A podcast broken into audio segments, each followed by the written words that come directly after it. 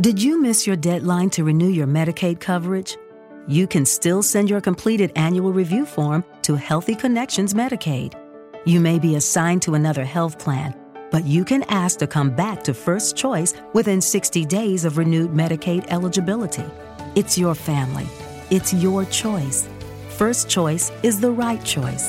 Renew and choose us. Visit selecthealthofsc.com slash renew to learn more. Looking for a fun way to win up to 25 times your money this basketball season? Test your skills on prize picks, the most exciting way to play daily fantasy sports. Just select two or more players, pick more or less on their projection for a wide variety of stats, and place your entry. It's as easy as that. If you have the skills, you can turn $10 into $250 with just a few taps. Easy gameplay, quick withdrawals, and injury insurance on your picks are what make Prize Picks the number one daily fantasy sports app. Ready to test your skills? Join the Prize Picks community of more than 7 million players who have already signed up. Right now, Prize Picks will match your first deposit up to $100.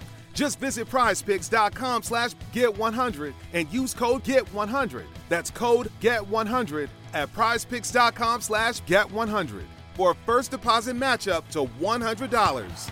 Prize Picks, daily fantasy sports made easy. Going on, everybody, and welcome back to the Wednesday edition of the Stokastic NHL Strategy Show. I am your host, Josh Harris.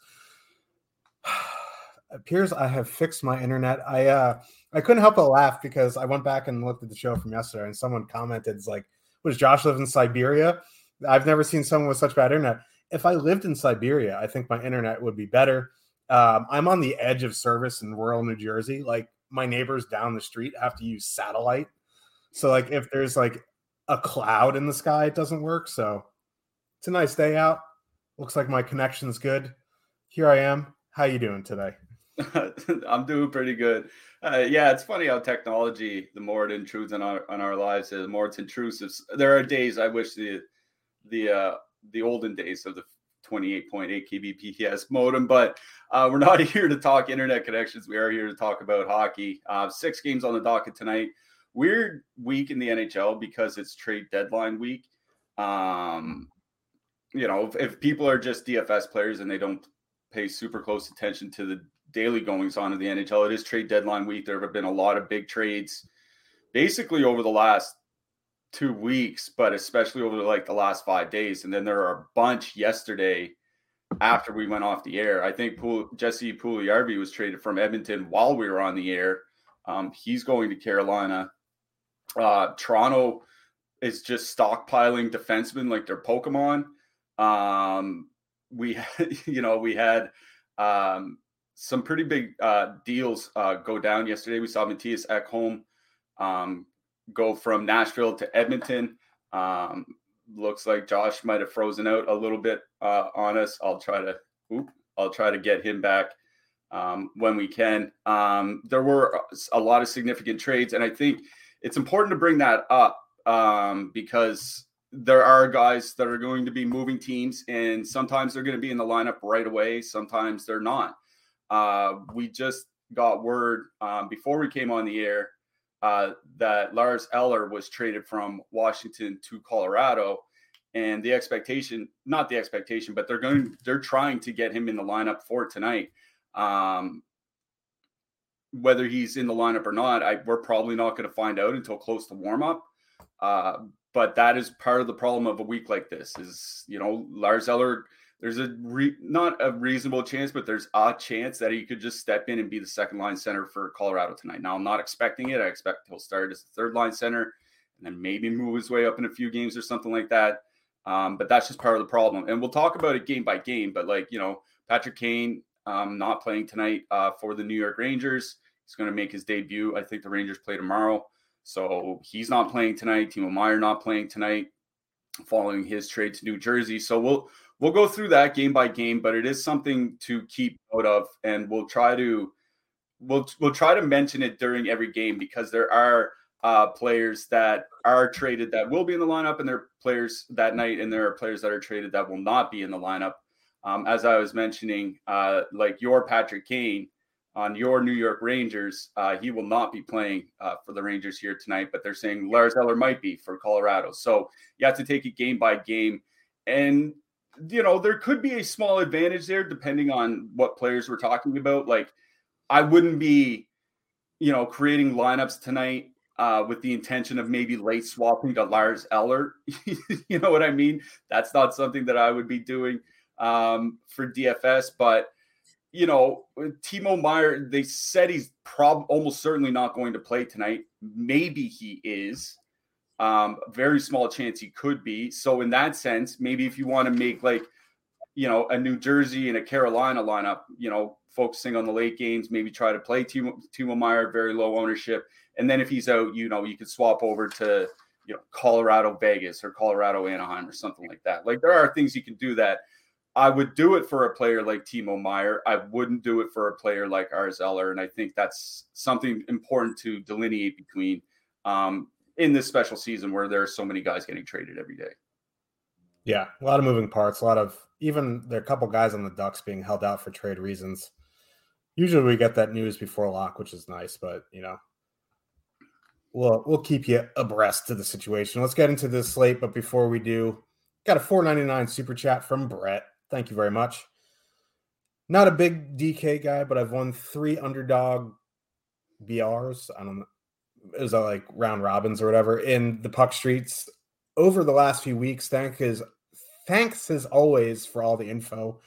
Thank you. Not sure. I there, uh, there's some stuff on underdog that's not legal in New Jersey, so I'm not sure what you're talking about, but congrats. Oh, battle royales. Yeah, yeah, that's not legal. That's not legal in New Jersey, so I can't play it. But congrats to you.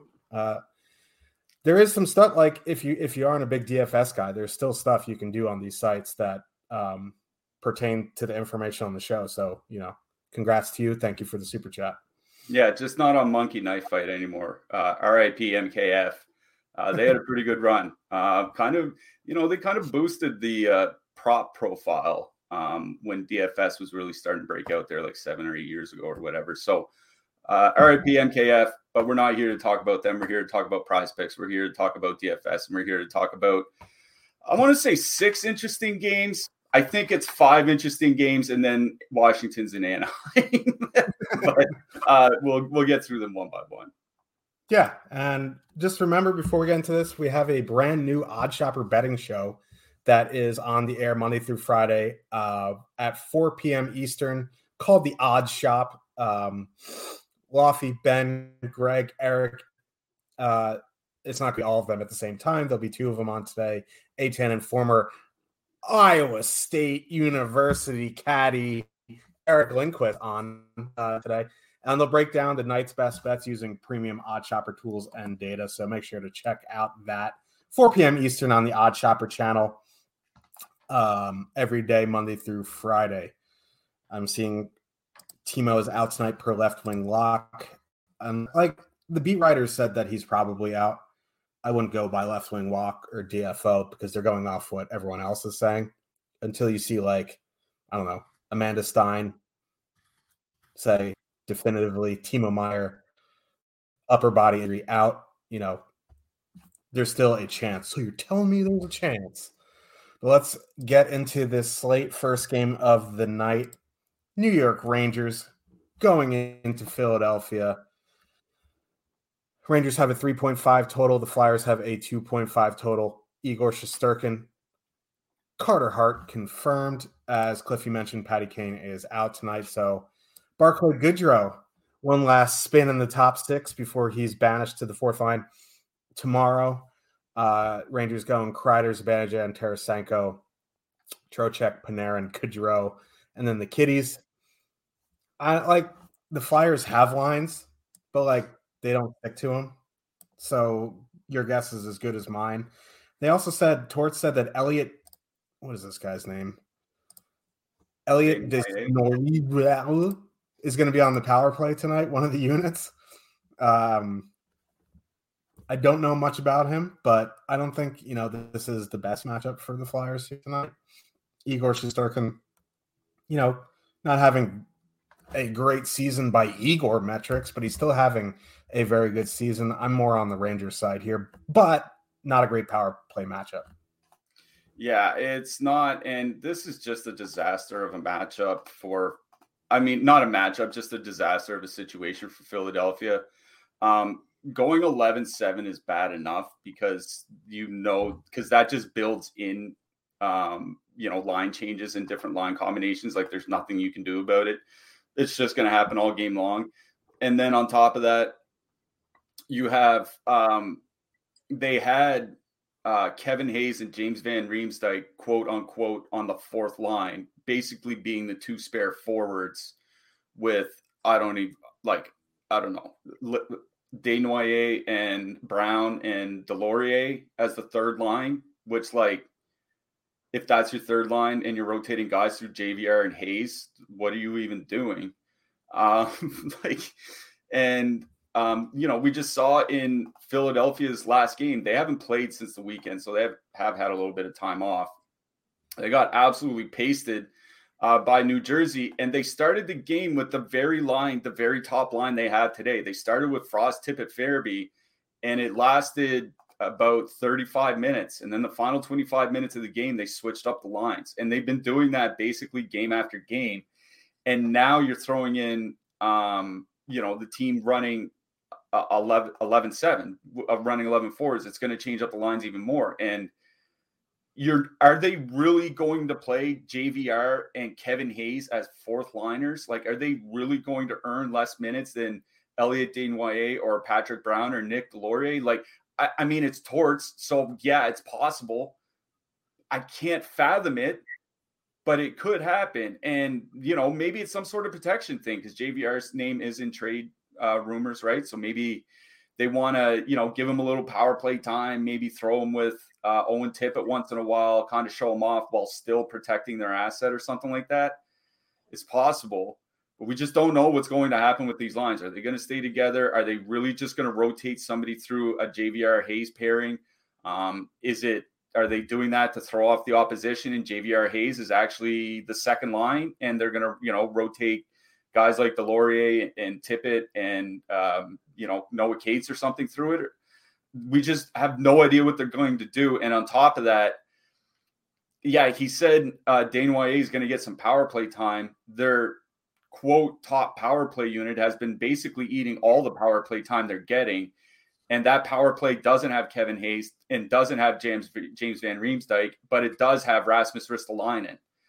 I honestly cannot tell you what the Flyers will do here tonight because they've been changing up so much so often. And I don't even know why they're doing the things they're doing as they are. Like Torts has his reasons. And as much as we slag on him, I don't think he's like a bad NHL coach. Like that's not what I'm saying here. I'm just saying that there's really no pattern to what he's doing other than Frost, some sort of combination of Frost, Tippett, um, Frost and Tippett on the top line, uh, playing most of the game together. Frost, Tippett, and Farabee. Like Farabee was there, but he wasn't the guy that was moved off the line last game. Even though a week ago he was the guy that was benched and played like six minutes. Right? Like this is the kind of coaching that we're dealing with here. So I I I just don't know exactly what I would even want to play from the Flyers. And then you look at the Flyers, and I'll bring up our top stacks tool pretty quick uh, here the fourth most over leveraged line, I think the ninth most over leveraged line, and the eleventh most most over leveraged line. So three out of the eleven most over leveraged lines are all from the Flyers tonight. They're not really expecting much from this team. I'm not really expecting much from this team. I think that's why you see them with a two and a half total at home in the 2022 23 regular season, which is pretty unfathomable unless you're playing like a Boston or a Carolina or something like that. Like the Rangers are good, but they're not a Boston or a Carolina defensively. So seeing with the two and a half total really, really worries me. Like, if you're going to play anything, it, it's that Tippett Frost Farabee line. I don't know if I would full stack them. Like the guy I might leave off is Farabee because I think he's the most likely to just face Torts' wrath and get benched in the second period. You know what I mean? but I, I just don't know what they're going to do here. I, I think the only thing I would feel comfortable with with the Flyers is one offing some players, like one off Tippett, one off Frost, one offing a defenseman that we'll talk about later. But it's just frustrating because, like, in a nutshell, I would kind of be interested in playing Flyers here tonight. At home uh, against the Rangers on a short slate, with the Rangers having a pretty big debut happening tomorrow. Maybe this is a game that they could be kind of overlooking. I just have no idea what's going to happen with these line combinations, so I can't really feel comfortable about playing anything anything more than a two man stack. I think a three man stack from the Flyers, and I feel like this is one of those things that's just going to just come right back in my face in about a, ten hours time. I feel like three man stacking of the forward Flyers unit is just a lost cause on the in this game. So one offs fine, stacking no. On the Rangers side, like basically out of principle, I'm against playing any line with Barclay Goodrow on it. so like I don't really have a lot of interest. That's a good uh, principle to live by. Don't play lines with Barclay Goodrow on it. Don't have interest in playing Panarin, Trocheck, and Goodrow. Like they are generating a fair amount of offense this season. Like that particular line combination has about 85 minutes together, five on five, and they're generating 3.0, 3.1 expected goals for, sorry, per 60 minutes at five on five, and that's good. Uh, but they're not finishing 1.4 uh, goals per 60 minutes. Uh, that's a problem because you know Goodrow's not a good finisher. Who would have thought? And Kane though, which we'll get to tomorrow. Yeah, and um, you know Trocheck's been moved to the second power play unit uh, with Tarasenko in town. So like I, I mean, I think if anything, you're probably playing a two man of Panarin and Trocheck, but a two man of Panarin and Trocheck getting there with nobody from the top line getting there, like that feels kind of thin. But I think that's the only thing you can do with that line. They're even coming in a little bit overowned. Like I would probably just rather go play the top line and uh, Zibanejad, Kreider, and Tarasenko. But even seeing that, like we were talking in our Discord this morning, Zibanejad and Tarasenko have bad numbers together. Like not like you know, we'll see what can happen. I mean, we'll see what can happen. They've only played about 70 minutes together, but you know, just flat out bad. Now, I'll say kind of a little bit of a bad stretch here. You know, they just played Los Angeles.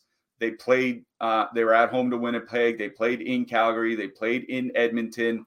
Um, they played in Carolina. Like they're in there, but they're not generating anything. And it is a bad power play matchup like you said, the Flyers, they still have a really good penalty kill. Now, the goaltending on the penalty kill has started to let them down a little bit. So maybe the goaltending will let them down. I'm going to be honest. I don't have a lot of interest in stacking either side here. I really don't. I think, if anything, it would be the Rangers top line, positive leverage, three pretty good players, even at this point in Tarasenko's career. But I'm not really excited here, despite the three and a half total. I don't know. Maybe you have a different insight um, on this Rangers team, but I, man, Goodrow's second line and the top line playing the way they are, I think I'd almost be more tempted by the kid line. Yeah, the kids line is my favorite, and I, I was thinking like, why, like you know, Panarin and Zibanejad don't work numbers wise. Zibanejad and and Tarasenko haven't worked. Did you miss your deadline to renew your Medicaid coverage? You can still send your completed annual review form to Healthy Connections Medicaid you may be assigned to another health plan, but you can ask to come back to First Choice within 60 days of renewed Medicaid eligibility. It's your family. It's your choice. First Choice is the right choice. Renew and choose us. Visit selecthealthofsc.com slash renew to learn more. Okay, round two. Name something that's not boring. A laundry? Ooh, a book club Computer solitaire, huh? Ah, oh, sorry, we were looking for Chumba Casino. That's right. ChumbaCasino.com has over 100 casino style games. Join today and play for free for your chance to redeem some serious prizes. ChumbaCasino.com. No purchase necessary. Full prohibited by law. 18 plus terms and conditions apply. See website for details. He only works really with Chris Kreider because Chris Kreider is just like a bull and go in front of the net like Mika Zibanejad plays five and five like it's a power play. So like if he's not ripping shots from you know the Ovi office, like they're turning the puck over and it's going the other way. So you know, I I, I think Zibanejad's kind of one of those guys where like his numbers are gonna be kind of skewed five on five just because of the way he plays. But I don't know. It it is kind of a weird fit with Tarasenko, you know what I mean? Because like you, Kreider's not to, you know, cross eyes pass a lot. So it's kind of leaving like Zibanejad to make the plays to get it over to Tarasenko to shoot the puck. And that's not the type of player Zibanejad is. Zibanejad is the type of player that you need a playmaker to pass him the puck so he can shoot. So that's probably why you're seeing these really low pace numbers. So yeah, like I think Trocheck and Panarin are fine, but like Barclay Goodrow is just gonna, you know, boat anchor that line tonight. So yeah, I don't think you need a full stack of the kids, but like I know Chytil's a bit expensive. Depending on what you want to do, right? Like if you're gonna power play stack like Toronto or Edmonton, you can have like a Chytil Lafreniere in there, Chytil, Kakko, Kakko, Lafreniere, whatever, depending on your build. But like again, it's, it's like if Torts the one thing Torts does is gets the most out of his players defensively. You know what I mean? Like he turned Dan Girardi into an all-star with the. Like Dan Girardi is horrific or was horrific. You know, but whatever. So like I I I kind of agree with you that I don't love either side here. If if it's gonna be anything, it's gonna be something from the kids line, or you know, just have like a one-off Panarin or a one-off Mika Zibanejad, but like nothing truly exciting on either side for me. Yeah, I agree. Uh, there's just nothing super exciting. Maybe we'll feel different when Patty Kane's in the lineup tomorrow. Yeah, and you know we'll probably be crying by 7:45 Eastern when Zibanejad has a natural hat trick in the first six minutes of the game because he has five goal games against the Flyers. That's just what he does. Let's go. Ooh, this this we're going straight from boredom to oh hair on fire. Toronto Maple Leafs with a 3.6 total heading into Edmonton. The Oilers have a 3.3 total. Ilya Samsonov is confirmed. Uh, Jack Campbell, maybe. Uh, they haven't confirmed a goalie.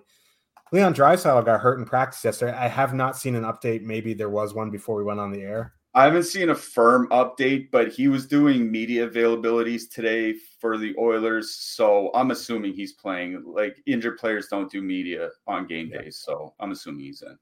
And um, Mattias Ekholm going to be in the lineup tonight, paired with Evan Bouchard, who should be top power play. He may split some time with Nurse, but Evan Bouchard's 3,500. We'll get to defenseman at the end, but he's definitely starred on my notes.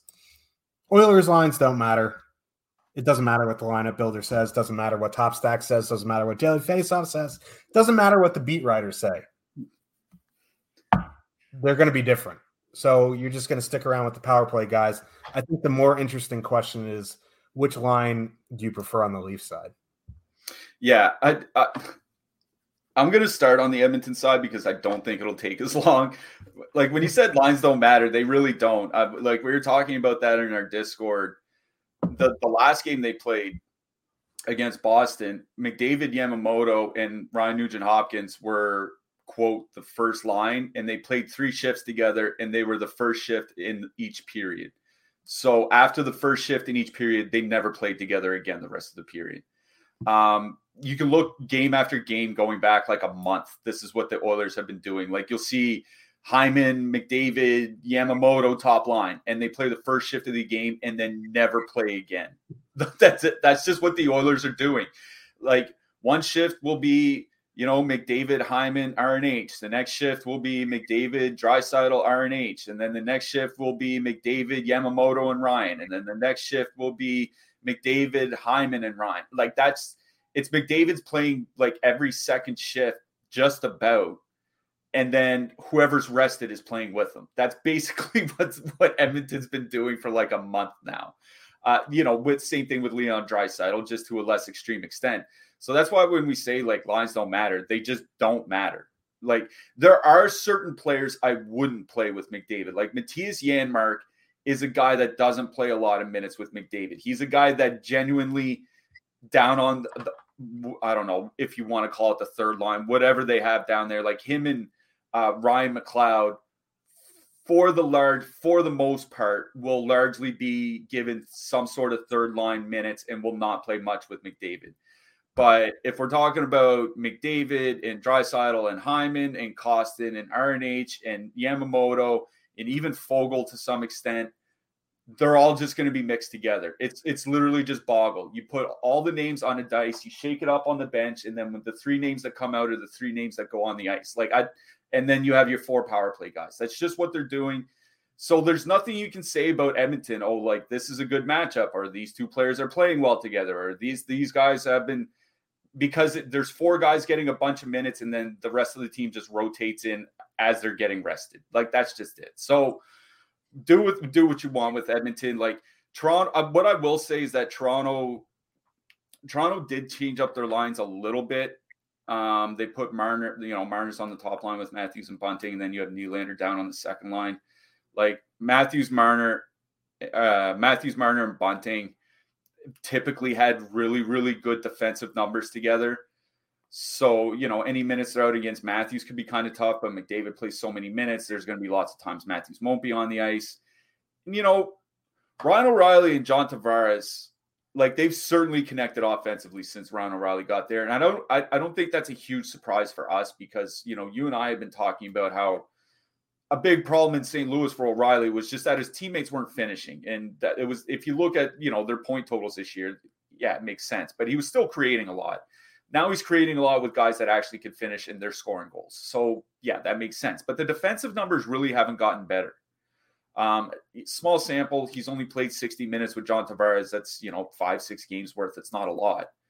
But the defensive numbers have been pretty static. So I think there are there is that matchup you can take advantage of in the second line, and then you know Toronto traded Pierre Engvall, and I, my mentions have been filled with Leafs fans that just absolutely hate this guy for whatever reason, and I get he's their best know, bottom six forward. Yeah, that's exactly what I was saying. Like, okay, maybe he doesn't. He, consistency is something that was brought up a lot to me, and you know I think that's fair, but I would rather have a guy that's inconsistent that can be really, really good than a guy that's inconsistent that um, you know vacillates between absolutely god awful and league average, which is the rest of their bottom six. It could make it a little bit weaker. So I think there could be some good matchups. It's just how often does McDavid get away from Matthews at five on five? That's the only question. But, you know, McDavid certainly has been on an absolute tear lately 14 points and 32 shots in his last five games. He's averaging nearly a DraftKings points bonus a game over his last five games. That's a season for Pierre Engvall. so, like, you know, I, have no problem even one offing because there are a ton of cheap spots you can go to. I, I don't mind a one off uh, McDavid here. I don't know how much I'm, I'm super excited about playing Edmonton because Edmonton's big thing is their power play. That's how they accrue a lot of their fantasy value. Toronto doesn't take very many penalties; they're below average in that regard. Penalty kills a like generally been well above average the entire season. So it's not really a great power play matchup. Like there's not a lot of ownership on Edmonton. So if you want to do like a McDavid RNH two man, like Nugent Hopkins, I think that's fine. Both power play probably going to play a fair bit together five on five. That's about it. Like Leon Draisaitl is not a guy that I'm really interested in one offing or something like that. I think it's McDavid, Iron RNH, maybe Hyman, but McDavid and Iron RNH in particular that I have interest in because they have good offensive numbers together this season. Um, they probably should get some second line and third line matchups at times in this game. Uh, and there's not a lot of ownership on them. So I don't mind that. But that's about it for me from Edmonton. On the Toronto side, like I think both top lines are very much in play here who starts in net would actually change a little bit of how I view Edmonton here because I would have a lot more interest in in uh in Toronto if it is Jack Campbell in net, but you know, they have a day off tomorrow. It is a back to back coming up this weekend, so maybe they want to rest Skinner Skinner a little bit, but he'll have a day off, so I'm expecting it'll be Skinner. That doesn't make me super excited for Toronto. Not only that, but Toronto's really started to nuke the ice time of the top guys. I don't know if people have seen that since Ryan O'Reilly got there, but even before that, Auston Matthews has only been averaging about 18 minutes a game over his last 10 games. Toronto's in cruise control. Like they basically locked up their playoff matchup. They're almost certainly playing Tampa Bay in the first round. They don't have a lot to play for for the over the next six weeks. So, you know, not playing Auston Matthews 22 minutes a night when the games don't really matter makes sense to me. I don't know. I, I, I think if anything, I would be much more interested in Toronto too. Yes, they are quite a bit cheaper. Well, not quite a bit cheaper. I guess it depends uh, what you do with Bunting and if you include him or not. But coming in with a lot less ownership, I think there's a reasonable chance Somebody like Ryan O'Reilly or somebody like William Nylander could have more ice time than Auston Matthews here tonight. What worries me is that it's Edmonton and it is a premier center matchup. And it's kind of like, you know, when Crosby and McDavid are up against each other or Bergeron and, and McDavid or something, like they tend to play more minutes. And that's a little bit of a concern. I, I think, given what we think we'll get for minutes from uh, Toronto one here tonight, I think Toronto two is still my favorite line. And you know, John Tavares 16 shots in his last five games with Ryan O'Reilly there. Ryan O'Reilly has six, I think six points in five games, or Tavares has six points in his last five games. Um, I'm not really worried about that the middle of that Edmonton defense because Ekholm will probably be going out against Matthews quite a bit. So Tavares gets to avoid Ekholm. So I think it's Toronto two, and then McDavid and RNH in this game for me. Yeah, I like Toronto two better. I, I think Matthews line is fine here. Just to kind of hammer home your point about Edmonton power play and the Toronto PK. On top of that, Uh, you had a tweet on Twitter about Samsonov's penalty kill save percentage. It's just like ridiculously high. Whether that, you know, it's going to regress, but will it tonight? I don't, I don't know. You know what I mean? So, like, yeah, you saw McDavid go up against Bergeron and score two goals. Yeah. Matchup proof. Yeah. No, he's absolutely matchup proof. I'm not saying like fade McDavid tonight yeah. or anything. He's in play every single night. And if people aren't really going to play him, um, you know, he's 16% on a six game slate. Um, maybe that comes into like 20 to 25. That feels fine for me. I think I would attach another guy to him, like an RNH or maybe a Bouchard or something like that. But like McDavid's still firmly in play. It's just what do I want a three man stack? And there's really not a lot from Edmonton. yeah, I, I, don't know if I'm gonna go out and like try to jam in Edmonton power play here tonight. You know what I mean? Like, I don't know. Like maybe you know all these new defensemen for Toronto, they take a whole bunch of penalties. They're not acclimated to the system. I know Luke Schenn and Gustafsson are not playing tonight, which is actually better for the Leafs defensively. But like Jake McCabe is new there. They just traded Sandin. They have a lot of moving parts on the blue line you know, you can see them kind of being flat, not knowing what what the heck to do. But like again, like jamming in McDavid, Draisaitl, Hyman, or Nugent Hop, whatever it is, is so impingent on your like it, it's so intrusive on your salary cap that like I, like you can do it. It's just there's reasons not to. But again, McDavid's matchup proof. You put him with Bouchard, you put him with Ryan Nugent Hopkins. Like those are like not, Ryan Nugent Hopkins is the guy he plays the most with. So, you know, basically, I'm trying to talk myself into what I'm doing with Edmonton, and I, I haven't figured it out. But you, I'm, I'm just thinking out loud with you guys. But yeah, let's let's move on. As we mentioned off the top, we are mon- uh, we are sponsored by PrizePicks. Thank you very much you can get one free month of Stokastic Plus Platinum up to a $100 deposit match bonus when you sign up and make a deposit with PrizePicks. You know PrizePicks. If you are not in a legal state for gambling, like Florida, Texas, Idaho, California, this is where you need to be. Uh, it's you know daily prop based contests. So like on this slate, I haven't really looked at the PrizePicks card, but anytime McDavid's on the slate, and he has a goal prop, just bet the goal prop. Like McDavid has 50 goals before the trade deadline. That's just absolute bonkers. Uh, so yeah, like I, I like the McDavid goal prop there. You don't have you don't have to deal with other people like you know Jake taking your money. You're playing against each other. You can go up to a five player lineup that can 10x your entry fee. Make sure if you're interested in this offer, you click the link in the description below. That will help us out. It'll help you out. You'll get Stokastic Plus Platinum for a month which is a $120 value and a $100 deposit match bonus. So basically, by clicking the link in the description, you can get up to $220 for free. Let's move on to the next game here. And I, I will say, sorry, no, part of that package yeah. is is the player prop tool, right? Because that's something that we can use and we do use for shot and goal props. And I'll bring it up real quick.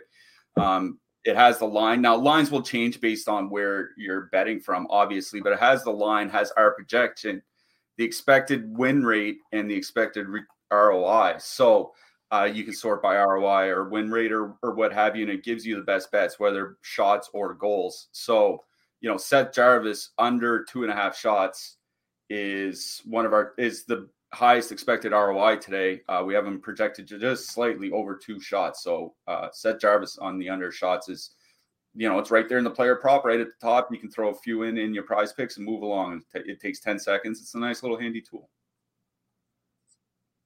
Yeah. Uh, thank you for mentioning that. I know a lot of people use it. Our good pal Big Turk. I'm not sure what he's going to bet tonight. John Gaudreau not on the slate, so he might be a little lost. We'll direct him to that tool.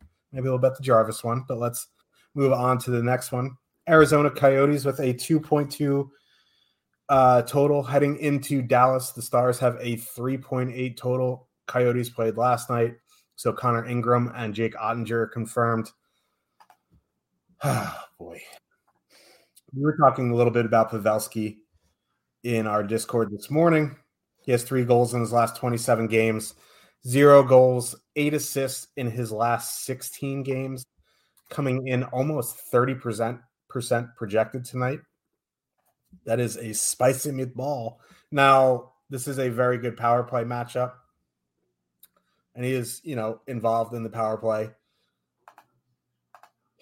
Dallas one probably the highest owned stack projected right now. I don't have top stacks up, but I would imagine they're coming in over 28% right now. Um, if you're worried about Pavelski, you can always leave him off and add in Jamie Benn. You save $100. Oh, and we just got a new top stacks run. Their ownership dropped to under 25%, and the Coyotes total dropped from 2.2. With lucky landslots, you can get lucky just about anywhere. Dearly beloved, we are gathered here today to. Has anyone seen the bride and groom? Sorry, sorry, we're here. We were getting lucky in the limo and we lost track of time. No, Lucky Land Casino, with cash prizes that add up quicker than a guest registry. In that case, I pronounce you lucky. Play for free at LuckyLandSlots.com. Daily bonuses are waiting. No purchase necessary. Void where prohibited by law. 18 plus. Terms and conditions apply. See website for details. Judy was boring. Hello. Then Judy discovered ChumbaCasino.com. It's my little escape. Now Judy's the life of the party. Oh, baby, Mama's bringing home the bacon. Whoa, take it easy, Judy. The Chumba life is for everybody. So go to ChumbaCasino.com and play over 100 casino style games. Join today and play for free for your chance to redeem some serious prizes. ChumbaCasino.com. No purchase necessary. Void where prohibited by law. 18 plus terms and conditions apply. See website for details. To two. Um, yeah. So I, I'm kind of surprised that the Coyotes total is that low. It's back to back on the road. I get that. Like Jake Oettinger just got lit up like a Christmas tree his last game. The Coyotes top line is pretty good. This is a brutal matchup, but I, I guess like probably won't get to Coyotes in one to three, but they're interesting. That top line is interesting in MME for me coming in at 1% despite the total. This is more about like if you want to eat the chalk with Dallas one or you want to move down the lineup a little bit with some Dallas two, but they're even coming in with a lot of ownership. Yeah, I, it is interesting to see where Arizona is because there's is like you said, there's not that much ownership on them, and they have played well. Like we just finished February. In the month of February, they generated 3.4 expected goals uh, for 60 minutes at five on five and scored 5.4 actual goals. So they were generating and scoring quite a bit. 57% expected goal share. That's really, really good. Um, not coming in with any ownership tonight. I was trying to think about why that might be. Well, not ownership, but um, not much of a projection. I I think part of it probably has to be the Dallas penalty kill. Um, penalty kill has generally been really, really good this season. I can't imagine that like if Evgeny Dadonov would have any significant impact, and you know, especially not on a game day drop like that. So I'm wondering what's going on. Maybe there's a trade in the works that we don't um, we don't really know about just yet. That's something that's that always comes up. Um, maybe there's you know Shane Gostisbehere's names out there. He's still been playing. Maybe um, there's somebody that has inside information that Gostisbehere's on his way out the door or something like that. I guess we'll find out. Um, yes, Oettinger just got lit up, but it's still a pretty bad matchup going back nearly two months. That Dallas top line, 2.3 expected goals against per 60 minutes, 2.6 actual goals against. Just Oettinger not playing as well is the only reason why their defensive numbers look anywhere close to league average. Other than that, they've been well, uh, like a lot better than league average. So it is a pretty brutal matchup for Arizona. One, I'm not like I'm not playing them in a single entry. I don't think you really have to in this matchup on this slate. With you know, there are a ton of options in that price range, ton of low owned options in that price range that you can get to. Like playing a 1% Carolina or a 3% Vegas line that are projected for roughly the same doesn't mean a lot to me on a six game slate. That it just does. If there are a hundred thousand dollar entry contest, that would be one thing. If you're playing 450 people in a $12 single entry, don't worry about it. So there are other spots that I would rather go to, and then I, there's not a lot in the Arizona depth I really want to play. Shout out Jack McBain for his for his game last night. I was really, I was kind of open to play that Arizona second line last night. That went out the window, and then McBain scores. That's another story for another day. Um, you know, one off Lawson Crouse is something I always say, and you know, I think that Dallas second line matchup wouldn't be that bad for them. So I think a one off Lawson Crouse or something like that is perfectly acceptable. But I'm not stacking the Arizona side. Question is what to do with Dallas because, like you said, there is a ton of ownership coming in on them. Uh, 24 and a half percent uh, they're probably they're going to be the highest owned line tonight. Like I know we have that Washington top line pretty close to them, but I think Dallas won because they're not like 23k or 24k. Um, they're pretty reasonably priced. You can put another good good line with them. Um, I wouldn't be surprised to see them coming closer to 30% in some contests. They haven't really been playing well. Like, you know, you mentioned Joe Pavelski, but just as an entire line, um, going back nearly two months, 3.1 expected goals for, 1.9 actual goals for, shooting 5.7%. Now, obviously, the shooting percentage is a big part of it. But even if that shooting percentage, you know, jumps up to league average, they're still only a little bit above league average in scoring because the amount they're actually generating, the shots they're generating per minute, has just been on a steady decline pretty much. And Connor Ingram's no joke. Like, I mean, I know people you know, we love the Melky here. Don't get me wrong. Uh, we're big veggie guys. Um, but I know people that were pretty big fans of Connor Ingram when he was in Nashville. It's just they had Saros. There's one.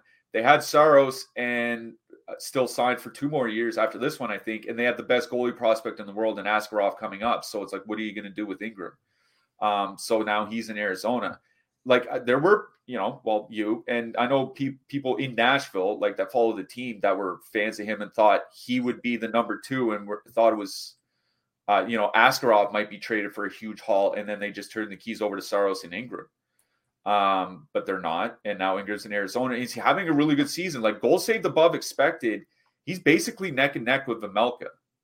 So whether he's actually a good goalie or not, it'll take years to find out but he's had a pretty good season so far, and I wouldn't bank on him being like some bad AHL backup or something like that, like we might see in New Jersey sometimes. That's a little bit of a concern. So if you're asking me to play a line that might not be coming in with that much positive leverage and might be in close to one out of every three lineups, like I think you can fade Dallas one here tonight. I, I know that's scary. They are extremely playable, and I'm not going to say don't play them. I'm just saying I think if they prob if they're going to come in between 25 and 30 percent, Ingram's not really terrible. The team is really, or the top line has really had a lot of trouble generate, like just generating offense, let alone scoring goals over the last two months. Um, I think there are reasons to fade Dallas one. It's just what do you do with the depth? Um, like that's not even a very good matchup for Dallas one. Like Arizona one's actually been pretty decent defensively for an Arizona line. I mean, roughly league average, which, like, you know, for an Arizona line, yes, is really, really good. So I think I might be more tempted with the Dallas depth, but the Dallas depth is really coming in over owned. Um, I think like I would rather play the Benn Johnston Dadonov line. And I know they're coming in with more ownership, but it's two fat. It's two things. One, like Tyler Seguin hasn't found his game. I don't care what anyone says. Like this is not the player that he was four or five years ago. Maybe he needs more time, but he's not there yet. And Mason Marchment ha- literally hasn't scored. I think it's up to 25 games now. Well, you know what's coming. Oh yeah, he's due. He's scoring tonight. Yeah. So I, I mean, a Benn Johnston two man you know, Benn Dadonov. I think something like that is perfectly fine. Uh, Dallas top line is fine, but I think I'd rather just pick up some pieces from the depth then play the top line here. Uh, like I said, nothing from the Arizona side. Yeah, don't even mind just like a Benn one off just because he's up the net front on the power play. He's usually involved. Wyatt Johnston cheap center. He's a good player. People have the secret's out on him though in DFS. He's not going to be low owned like he usually is. He's the secret's out. So, you know, that line's going to be over owned compared to their price and their top stack probability. But like, would I rather play 9% Wyatt Johnston and Jamie Benn than 30% Roope Hintz and, you know, Jason Robertson? Depends on the rest of your lineup. You know what I mean? If you love Dallas one tonight, load them in. Like this is this is the matchup for him.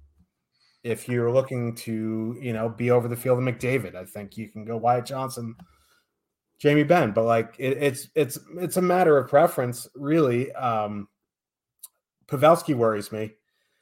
It's hard to set like he can get there in one game, obviously. He's had a track record now of a quarter of a season of not scoring. Or a third of a season the last 27 games, he has three goals. That's a third of a season. So, you know, maybe he turns it around, maybe he doesn't. He's 38, which is ancient for NHL. I'm 36 and I, I look like I'm 63, but like 38 is just really old for NHL. Like maybe, maybe, you know, he just doesn't have it. Maybe he's hit like what what's the adage in baseball? Um, something about August, you know, Dog Days of August. Dog Days of August. Maybe he's kind of hit. I mean, and there's also the other thing too. I don't want to belabor this too long, but like Dallas is one of those teams that has had basically nothing to play for since Christmas, right? Like they had such a good start to the season. Winnipeg was in first place in the division. Minnesota was neck and neck with them. Everybody else sucks so much that those were probably probably going to be the top three in the division four months later when the playoffs started in April. So I, I also kind of wonder just how much Joe Pavelski really cares about, you know, game 61 when game 41 barely mattered to their final standings. You know what I mean? But, you know, until I actually see a turnaround, it's really tough to put my money there. Yeah. Anything can happen in one night, but I don't know. The sample's getting larger, is all we'll finish that off and say. Let's move on to the next one. New Jersey Devils with a three total heading into Colorado. Whew. The Avs also have a three total. Vitek Vanacek and Justus Annunen confirmed. Uh, Timo Meier probably not playing tonight. Could play, but probably not. Uh, Devils going to go with Sharangovich, Hughes, and Bratton, and Tatar, Mercer, and Hischier. Don't know too much about Justus Annunen. Is he is he like a, a, a prospect or is he just a guy? I mean, he's a he's technically a prospect. Um, the what I, I mean, I'm not going to pretend that I'm sitting here grinding AHL goalie tape. He's not um, Jonas Johansson. no, he's not Jonas Johansson. Um, what I gather from him is like if things work out well, he could turn into like a bottom end starter, like a guy like 25 to 32 amongst starting goalies serviceable back serviceable backup. Likely a serviceable backup. I don't think you need to be much more than a serviceable backup to be good in DFS, but I I, I do think I would expect uh, a step down from Georgiev, obviously. Yeah. Um, this is an interesting game because there really is not that much ownership. Hughes and Bratt and Sharangovich historically and this season have very good numbers. They're coming in under 5%. Dawson Mercer like blossoming as he's playing. I can't like I can't believe I'm praising the Devils because since the Devils traded for Timo Meier, the the the, um, the Devils fans around my area have have come out of hibernation and it's nauseating. But I don't know. I think there's there's four playable lines in this game. It's just a matter of what you want to do. Yeah, there is four playable line. I'd even say five because I think the New Jersey third line is kind of playable because Andre Palat is on the top power play unit, so could do like a Palat Boqvist. But anyways, um, should mention obviously lots of news on the Colorado side. Annunen starts as you know we are making fun of him. Um, Cale Makar was practicing today and was taking full contact in practice, but they said he's not going to play tonight. They're going to hold him out probably for at least one for at least one more game. So no Makar again tonight. Bowen Byram back uh, on the top power play unit as he was two games ago, I believe. So Bowen Byram running the top power play for Colorado. No Makar and Lars Eller um, could play. They said um, he's in Ana- he's leaving Anaheim basically right now to meet the team in Colorado, and he would count points tonight because uh, on at least on DraftKings because the way DraftKings works, if there's a trade, as long as both teams are on the same slate, the player will accrue points. So because Washington plays tonight, um, Lars Eller will accrue points for Colorado if he's in the Colorado lineup. So that's just something to make note of. Um, but he's listed as a winger, and I imagine if he does play, it would be you know on the third line, maybe getting like 12 minutes or something like that. Um, so like like I said, he's not a guy I would go out to play like you know, I'm not looking forward to playing a Lars Eller, Denis Malgin two man stack here tonight. you know what I mean? So, yeah. Um, what I want to do is start on the Colorado side. We were, uh, we were talking. I was talking in the Discord um, about Colorado's numbers without Cale Makar this year, and they are pretty drastic. Um, especially the the defensive numbers which I think it may kind of make sense because Bowen Byram missed so much time, right? So when Byram, if Byram and Makar were out, you were either playing with Girard or you were playing with like you know the Eric Johnson, MacDermid tier of players, of defensemen or whatever, right? So you know maybe Byram back, it, it helps a little bit, but the MacKinnon defensive numbers, the top line defensive numbers, when they were with anybody else but Cale Makar on the blue line, were bad, like really, really bad, allowing a lot of shots against. And that's even with Devon Toews on the ice with them. So I'm kind of digging New Jer- the New Jersey side here more than I am the Colorado side. I I don't have any problem playing either of the Colorado lines. I'll say that flat out. You have two guys on the top line on the top power play unit. You have two guys on the second line on the on the top power play unit. Both lines are coming in with positive leverage. Neither line is super expensive. New Jersey's not like a brutal, terrible matchup. So I have no problem playing any, either of the Colorado lines. Nichushkin really hasn't been doing a lot since he came back. He only has 24 shots in his last 10 games. Uh, Artturi Lehkonen only has 23 in his last 10 games, and he's not on the power play anymore like I said, MacKinnon's been getting caved in defensively when Cale Makar's not in the lineup. So I'm kind of interested in playing the New Jersey side. It's just a matter of which line. Uh, like you said, Hughes Bratt and Sharangovich, pretty good offensive numbers. Uh, they're up to 105 minutes together. 4.1 expected goals for per 60 minutes of five on five, uh, but giving up three and a half against. So they're just trading chances. The problem is they're only they're only shooting 6.7%. Now, if that climbs to like nine, nine and a half percent, which isn't that high at all, like all of a sudden they're scoring four plus goals per 60 minutes and they're an elite scoring line. Um, I expect uh, MacKinnon to get a fair bit uh, of that match of the matchup against um, Jack Hughes, and I expect them to just trade chances back and forth. So I don't have problems with either the Hughes or the MacKinnon line. But given that the Hughes line is cheaper and not coming in with much ownership, Colorado's playing their AHL goalie, and the defensive issues have been very obvious without Cale Makar.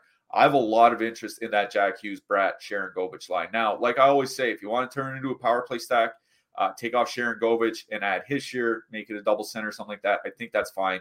But it's the Jack Hughes line I like the best by quite a bit. I think the Hischier line is perfectly fine. Like as long as Hischier has Tatar next to him, his numbers have been great, and Mercer's not going to hurt that. So I think they're fine. The Hischier line is fine as a fillery type stack, but it is the Hughes line I like the best in this game, and by quite a bit.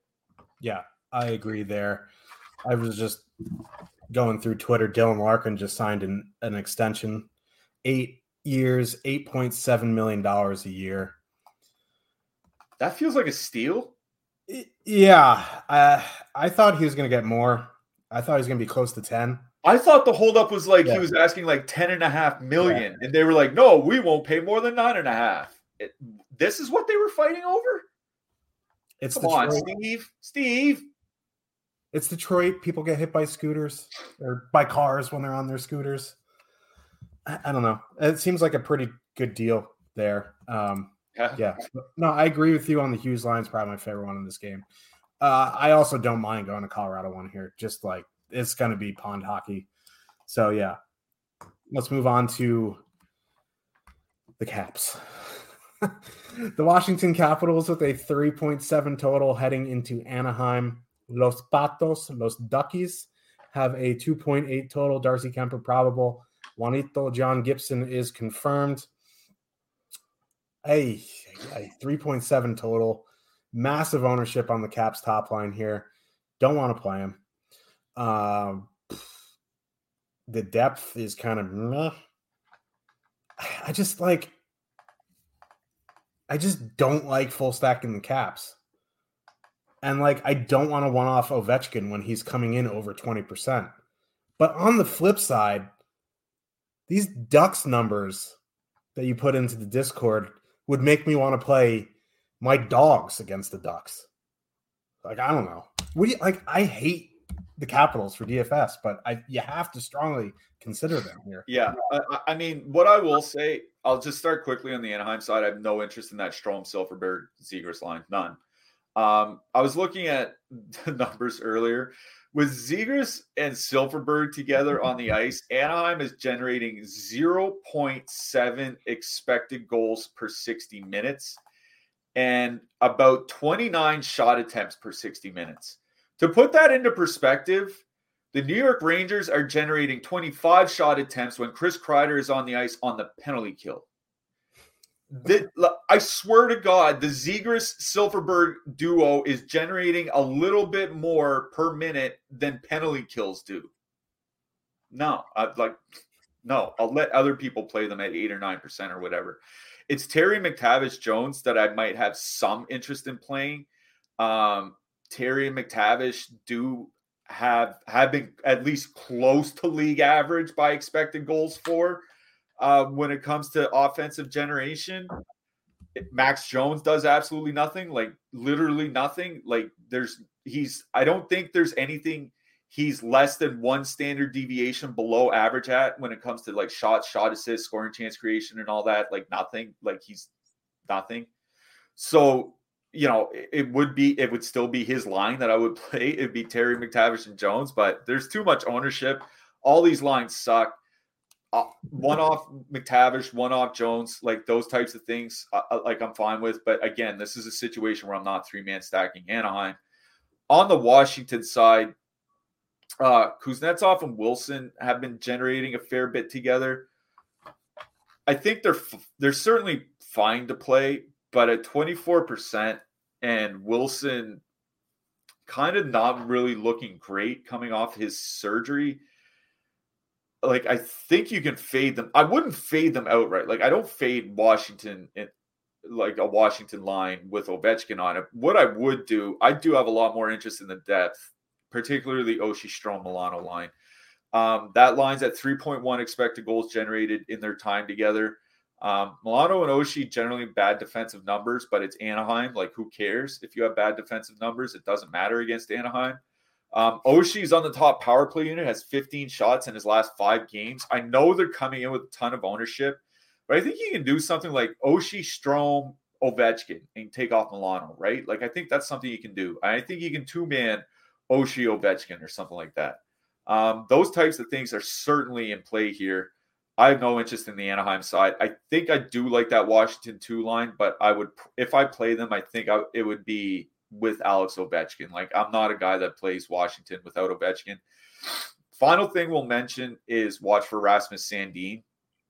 Um, he was traded to uh, Washington for Erik Gustafsson by Toronto, and because Toronto's on this slate, as I mentioned earlier uh, in that Lars Eller thing, if Sandin's in the lineup tonight and he is on his way to Anaheim to play, it is an immigration problem that's holding things up. If he's in tonight, he's probably going to the top power play unit at 3K. Something to keep in mind. Yeah. Um, question: Since they're coming in with similar ownership, Would you rather play Dallas one or Washington one? Dallas. I think I think I would, I would just play Dallas. Like if I had the choice between a home and a road team, it would be the home team. And we actually have a long sample of Dallas one being to, like good together. Washington, there's no real guarantee this line makes it through the through this game. So yeah, Dallas one. Even if the Caps are home, my answer would be Dallas. okay, fair enough. it's just you know similar. They've both been struggling. So, um, man, like lots of moving parts on the blue lines here tonight. So just make sure you guys are playing who you liking. Like the Ducks are what dressing God knows who on the blue line tonight. Oh, we have one more game. Yeah, I was wondering what you were doing there, but I mean, yeah. we don't really have to talk about it, but I think we should. I forgot that we have the Hurricanes Golden Knights, which is like you, you hardly ever see a good East versus West matchup nowadays. This is a pretty good one. Uh, Carolina Hurricanes 3.2 total heading into Vegas. Golden Knights have a 2.8. Freddie Andersen, Adin Hill, probable. Ivan Barbashev in the player pool now, still up on the top line with Marchessault and Eichel. This is a tough matchup on both sides. Don't have a ton of interest in one to three on both sides. I think, you know, the question comes in 20 to 150 max. I think there are some things you could start working in, uh, specifically the Aho Svechnikov Jarvis line. Yeah, uh, all three Carolina lines are sporting some pretty good defensive numbers now. Um, that's why what makes it a particularly brutal matchup is like before, like you know, sometimes there are certain line combinations where Aho doesn't have great defensive metrics. This one he does. Um, the second line has even better defensive metrics, and then you have the Jordan Staal line. Like it is a pretty brutal matchup for Vegas. What I will say is Vegas won um, the Vegas top line had been generating a lot with Paul Cotter there. 2.9 expected goals for, 3.8 actual goals for. And Ivan Barbashev is a better offensive player. Like Barbashev, he's terrible defensively, but he likes to shoot the puck and he's good in transition. Those are the kinds of things that will play well alongside Jack Eichel. So I think they could be a good offensive line. Like that that Vegas line is one of those lines I would rather play than Arizona one here tonight in that 16 to 17K range uh, over on DraftKings. So I don't really mind Vegas one. Um, I think you can even leave Marchessault off if you want. Like Marchessault is at like 2.8 shots per game over his last 15 games, 2.7, and he was moved to the second power play unit. Not sure I'm super digging that. So I think you can just do like an Eichel Barbashev two man. I know it's a brutal matchup, the Carolina goaltending really hasn't been great this year outside of Kochetkov. And um, Carolina's had a little bit of time off and they're in Vegas. So, you know, maybe they're feeling a little hungover tonight. But that Vegas top line has been generating a lot. And I think Barbashev is going to fit in perfectly well with them. So I don't mind a, a like a Barbashev Eichel two man. I think that's it for me from Vegas. The Reilly Smith, Karlsson Amadio line is interesting to me two out of the three guys are on the top power play unit, and they do have a lot. They do have really good offensive numbers this season together.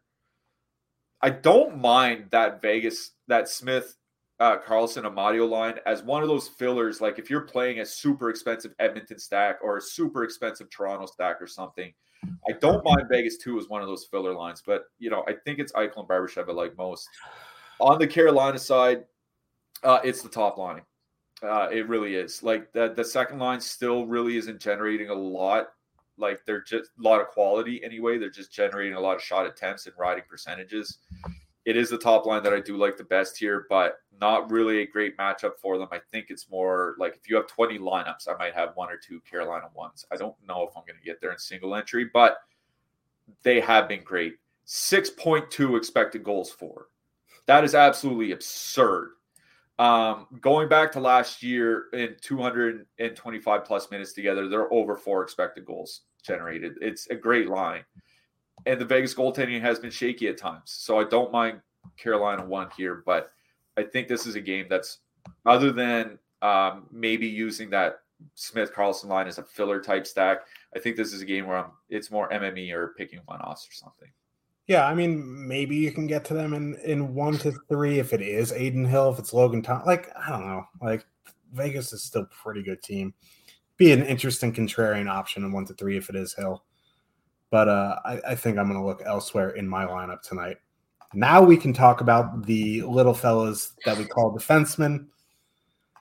But before we do that, as I mentioned at the top, coming up after us at 4 p.m., we have the Odds Shop with A10 and former Iowa State University caddy Eric Lindquist at 4 p.m. on the OddsShopper channel.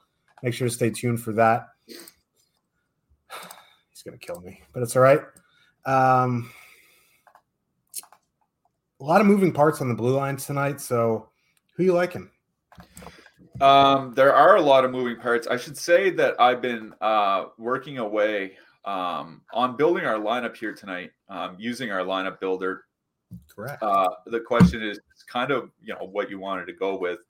I think um, I found a pretty good start uh, to our lineups. Um, just let me bring it up here um, real quick we have our lineup builder that shows, you know, this is DraftKings. You can do FanDuel as well. DraftKings that shows, um, you know, the stock projection. It shows what the player's projection is, their ownership, salary, you know, what line they're on, and all that. I use this uh, to help me build single lineups. So I'm just going to use chalky Dallas one, Anaheim with Gibson in net, and then Simon Benoit on the blue line. It's just something cheap to put together.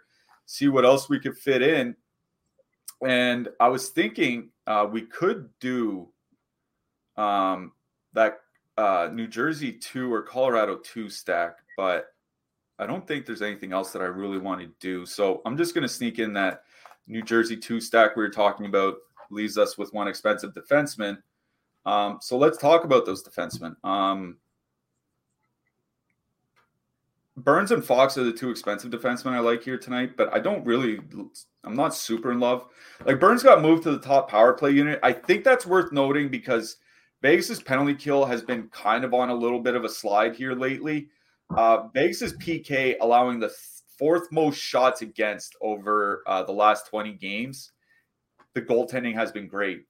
The Carolina po- top power play with Burns there has been good. Don't mind Burns in the mid price range. I think Bowen Byram for sure. Maybe Morgan Rielly for Toronto. Um, um, Miro Heiskanen, I guess, is fine in that matchup. I think he's probably going to come in with too much ownership for my liking. Uh, cheap guys: John Marino, Troy Stecher, Martin Fehervary uh, for sure. Um, you know, Evan Bouchard, I think, is the top defenseman under 4K on this slate. Uh, almost guaranteed to run the top power play unit for Edmonton. Rasmus Sandin, if we can get any sort of indication that he's in the lineup, don't mind Brayden McNabb either. Sandin would be the interesting one because it's a later game. He's 3K, so like, and he's probably going to be top power play. So if you are interested in that, I, I would lock in a late defenseman in that spot, and you can always swap to Sandin because 3K top power play against the Ducks. Yeah, exactly. and and there are players you can swap to. Like there are there's Hague, there's Benoit, there's Whitecloud, there's um, you know, Matt Irwin, I think if he's in the lineup, Beaulieu for Anaheim. So there are swaps you can make if, if Sandin isn't in. And um, use one of the expensive defensemen to finish off our lineup. So there we go. We have Dallas one, New Jersey two, Benoit and Fox on the blue line with Gibson and net. 96 point projection. Don't really hate it's it. Pretty good projection. Don't really hate it. Yeah. It's seemed to come together pretty easily too, which always makes me nervous with the Dallas in there. But you know, they're going to be popular. Who you liking for your hat trick? Oh no, man, I am just up against it today. Who you liking in net? I mean, Gibson is my guy tonight. I think um, Adin Hill um, for Vegas, like any goalie facing Carolina, is always going to be a, a, guy I like to play. Um, that's basically about it. like, hey, those are basically the only two goalies. I like. I, I didn't mind Georgiev, but now that it's Annunen starting, that's a hard pass for me like I think Stuart Skinner's fine at home against Toronto. Um, it's just you know, I, I get not wanting to play goalies against Toronto. You know what I mean?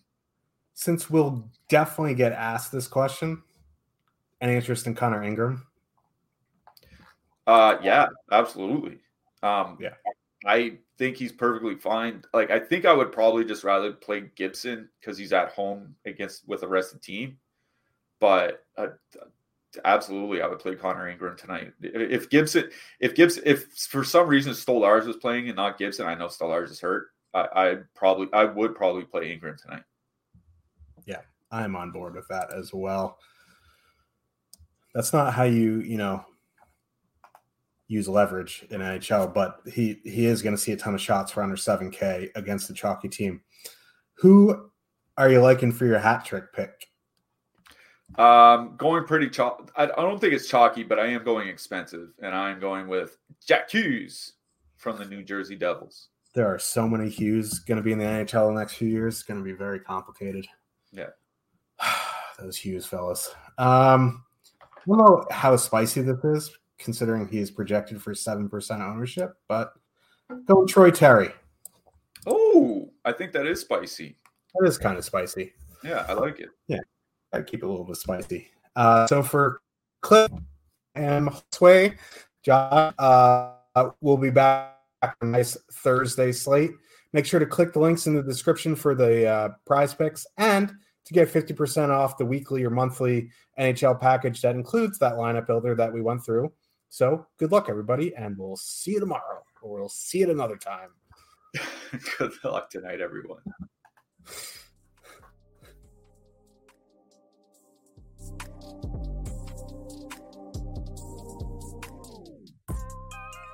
Judy was boring. Hello. Then Judy discovered ChumbaCasino.com. It's my little escape. Now Judy's the life of the party. Oh, baby, Mama's bringing home the bacon. Whoa, take it easy, Judy.